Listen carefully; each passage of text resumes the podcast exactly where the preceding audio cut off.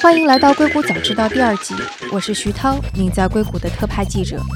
这个世界飞速变化，那就请您借助我的采访，来和全球创新第一时间同步。今天我们的关键词是向硅谷靠拢的美国国防部。在上期节目中，我们提到美国国防部和 Google 的母公司 Alphabet 有合作，要将人工智能运用到军事上。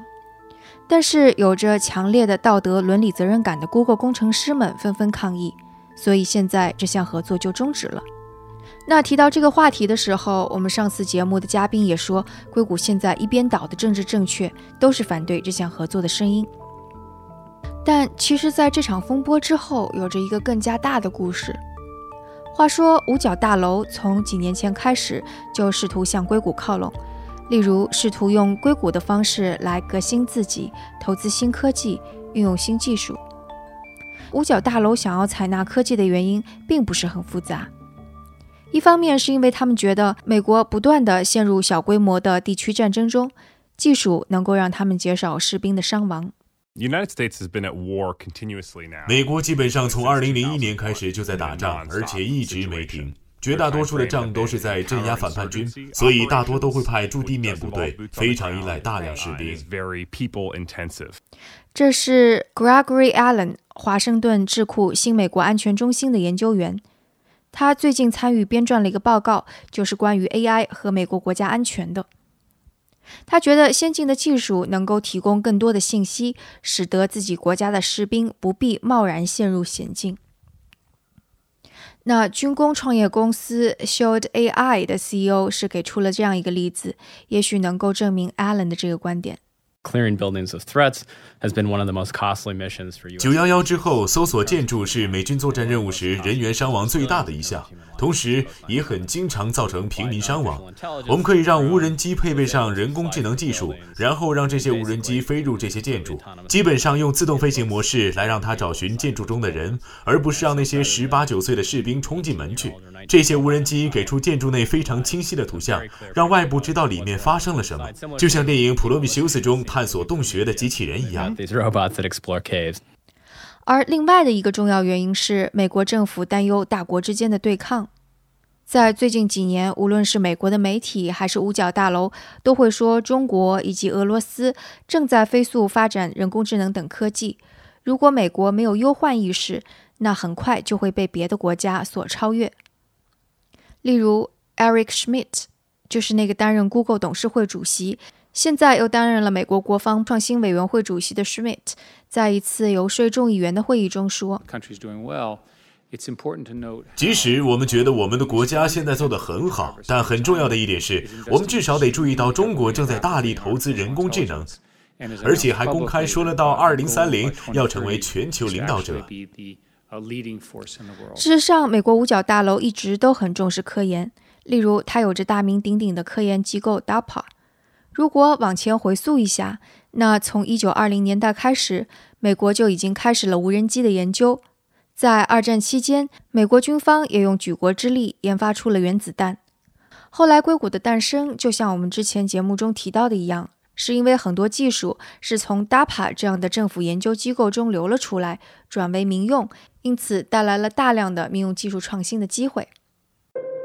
但现在五角大楼的风光不再，他们发现最先进的技术是在大学研究机构以及在硅谷的科技公司中，而不是在五角大楼。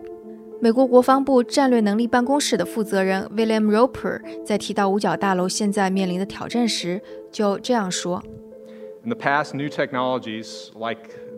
在过去，新的技术，例如早期的电视技术、二战时的无人机，都是先用在了战场上，之后才成为消费者家中可以使用的技术。但在未来，情况就不一样了。科技行业的技术飞跃得非常快，很多也是对国家安全有影响的技术，例如我之前提到的民用的无人机、大数据和深度学习等等，都是由商业公司开发，并被用于商用。这意味着世界上任何一个军事机构也都可以使用，所以我们的国防部门需要更快速地适应这种新情况，适应技术开发者们的步伐，避免落在后面。其实仔细想想，也的确如此。美国军方希望能够有自动驾驶的小机器人深入战场，搜集更多的谍报信息。而 Google 以及很多无人驾驶汽车公司已经让自己的无人车在加州的大街小巷自动巡航，顺便搜集各种各样的交通路况信息。还有，美国军方希望能够有先进的技术来分析无人侦察机搜集到的图片信息。而 Google 这样的公司已经利用人工智能来识别各种图片，试图让机器自己分辨出吉娃娃和哈士奇。关于这一点，有一个故事广为流传，说的是 F 十六战斗机飞行员 Rush Shah 二零零六年在伊拉克执行任务时，发现驾驶舱显示屏上的确给出了地面坐标，但是却没有给出移动的点来帮助他把坐标和实时位置联系起来。他甚至不知道自己是在伊拉克还是在伊朗，因此在回国休假时，他买了康柏公司的一台平板电脑，并在电脑上装上了一个民用航空地图的程序。回到战场，他会在上战斗机时将这台平板电脑绑在自己腿上，依赖这一廉价地图软件进行定位，而不是依赖飞机上价值数百万美元的军方定制软件来进行导航。即使在十年之后，Rush 依然发现军方技术没有太多进步。在几天前的一次演讲中，Rush 又举了一个美国空军的例子。这个例子发生在2016年。他说：“One of the things that KOC does.” 在空军作战中，很重要的一点是计划空对空燃料补给，飞机什么时间出现在哪里，这样飞行员才能顺利给飞机加油。如果补给飞机没有在合适的时间飞到正确的地方，那对所有参战飞行员都会是糟糕的一天。但即使在2016年，军方进行计划依然是让一个四人小组拿着马克笔，在一块大白板旁配上 Excel 表格来计算需要多少油。单一天的计划就需要花费六十个小时的人工，而他们就用这种方法做计划，一成不变地做了十七年。从2014年、15年开始，美国五角大楼开始寻求自我革新。在内部，他们试图去除那些官僚主义，让自己像一个创新机构那样运作。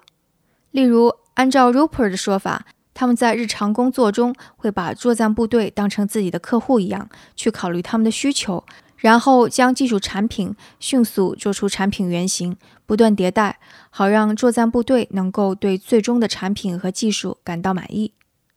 同时，他们也开始放低身段，向硅谷寻求帮助。二零一五年，美国五角大楼特地设立了一个叫做 DIUX 的机构，翻译过来也就是国防创新实验单元。他们用这个机构来和科技行业进行接触。其实这个项目最初的运行并不是很顺利。你可以想象，在大的机构中，经常会遇到各种各样的阻碍。那这些阻碍，这个项目几乎都遇到了。因此，一年不到，这个项目很快就终止了。在二零一六年这个项目重新启动时，我们刚才提到的那个在腿上绑着平板电脑上战斗机的 Rush，担任了这个部门硅谷办公室的负责人和管理合伙人。他和其他几位管理者向五角大楼提出的要求是，要像一个公司或者一个基金那样去运作这个机构，例如有着管理预算的权利，有着雇佣和解雇的权利，有着承担风险和失败的权限等等。那通过这个机构，美国五角大楼就开始和一些小的科技创业公司签订合同进行合作。也就是在这一年，美国五角大楼还特地成立了国防创新委员会，并且请 Eric Schmidt 来担任委员会主席。这个 Eric Schmidt 刚才我们有提到过，他曾经是 Google 的 CEO 和董事会主席，也曾经当过苹果公司的董事。现在也依然还是 Google 母公司 Alphabet 的董事会技术顾问，可谓是硅谷一位德高望重、有人脉广泛的人物。所以，Google 和五角大楼的合作也是在这样的背景下开始的。Google 是有着五角大楼梦寐以求的人工智能技术，他们希望能够用人工智能来分析他们所拥有的大量数据。按照智库新美国中心 Allen 的说法，数据分析的瓶颈。对于美国国防部而言，一直是一个非常大的问题。Right now, for instance, on just drone platforms 单单就无人机这个领域而言，搜集到的数据中有百分之九十五是从来没被任何人看到过的。这仅仅是因为我们搜集的数据很多，但远远没有人手来分析这些数据。例如，我们有传感器能够观察整个城市，但问题是根本没有人手来实时看这些传感器得到的数据。因此，这些传感器的主要功能就只能成为一个时间机器，就是一旦有一个爆炸装置爆炸了，我们就去把录下来的视频倒退到爆炸前一天，然后找出谁放置了这个爆炸装置。也就是说，只有爆炸了，我们才知道应该查看什么时间、什么地点。所以，缺少数据分析，事实上是因为人力资源有瓶颈。Shortage is really a human bottleneck. 那对于五角大楼而言，Google 的人工智能既然可以在 YouTube 的视频中自我学习，并且识别出一只猫来，那也许就可以帮助军方从大量的无人机视频中找到行动有异常的恐怖分子或者武装力量。但即使 Google 内部的员工没有对此进行抗议，五角大楼的自我改革也阻碍重重。五角大楼内部的官僚机构以及长期以来的军队供应商都成为了这场改革中的顽固派。在音频最开头提到的那个无人机公司 Shield AI，它在2016年其实已经获得了 DIUX 的青睐。当时这个创业公司觉得，如果按照硅谷的文化，那它很快就会有一些进展，并且和国防部签订合同。但是国防部却迟迟不能决定，因为在国防部内部，一个冗长的会议接着另外一个冗长的会议，没有人有权利跳过这些官僚程序，直接推动下一步的执行。现在，即使经过了两年的改革，五角大楼内部类似的问题依然非常的严重。因此，当2018年4月施密特向众议院军事委员会进行宣讲时，他依然用了大量的时间摆事实、讲道理，说明五角大楼需要大刀阔斧地改掉现存的官僚体系。众议院对五角大楼事实上也是疑虑重重，例如，五角大楼为什么不能够像从前一样自己研发出先进的技术？为什么一定要依赖外部的商业企业？而且，这些商业企业是否靠谱？是否能够嵌入到？国防部内部的系统，还有五角大楼究竟要补贴科技行业多少资金等等。而对于施密特和五角大楼的负责人而言，如果不能得到众议院的支持，那五角大楼那些和创新改革有关的预算都会面临风险，和科技公司签订的订单，那也可能会打水漂。当然，在另外一边，来自硅谷的抗议也成为了五角大楼自我革新道路上的一个挑战。但其实，你看，这种抗议事实上也推动了硅谷对人工智能使用的伦理探讨。在六月七日，Google CEO 在官方博客上宣布了七项人工智能的原则，这包括说，人工智能的研发得对社会有益，要避免算法带来的偏见，要提前测试保证安全，要保证技术能够受到人类的指导和控制，要保护人类的隐私等等。比较有趣的是，五角大楼现在也公开说自己会要用更高的伦理准则来要求自己。我想他们做出这样的姿态，也是想要赢得硅谷更多的认同和支持。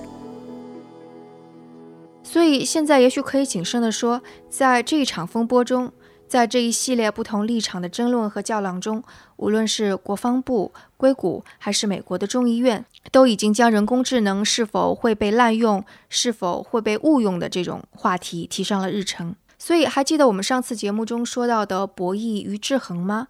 我们说到的是，在很多情况下，非常重要的一点是，需要有不同的声音，让不同的利益群体进行博弈，这样才能够让这个充满不确定的世界不会走向最坏的那条路。那今天的节目就到这里。如果有什么想法或者评论，请给我们留言，或者在读者群中进行讨论。加入读者群的方法是添加克星电台的微信号，由克星电台小助手拉您入群。微信号是克星电台的拼音全拼，k e x i n g d i a n t a i。如果觉得节目对您有启发，也请转发给您一两位朋友们，让他们也听到这档节目。也请您在所使用的音频平台上给我们点赞打星，这样都能够帮助更多的用户收听到我们。如果你想要听到我更多的节目，那我还有一档和中美文化相关的节目，叫做《声东击西》。登录网站 etw.fm 就可以找到这档节目。那我们下次节目再见。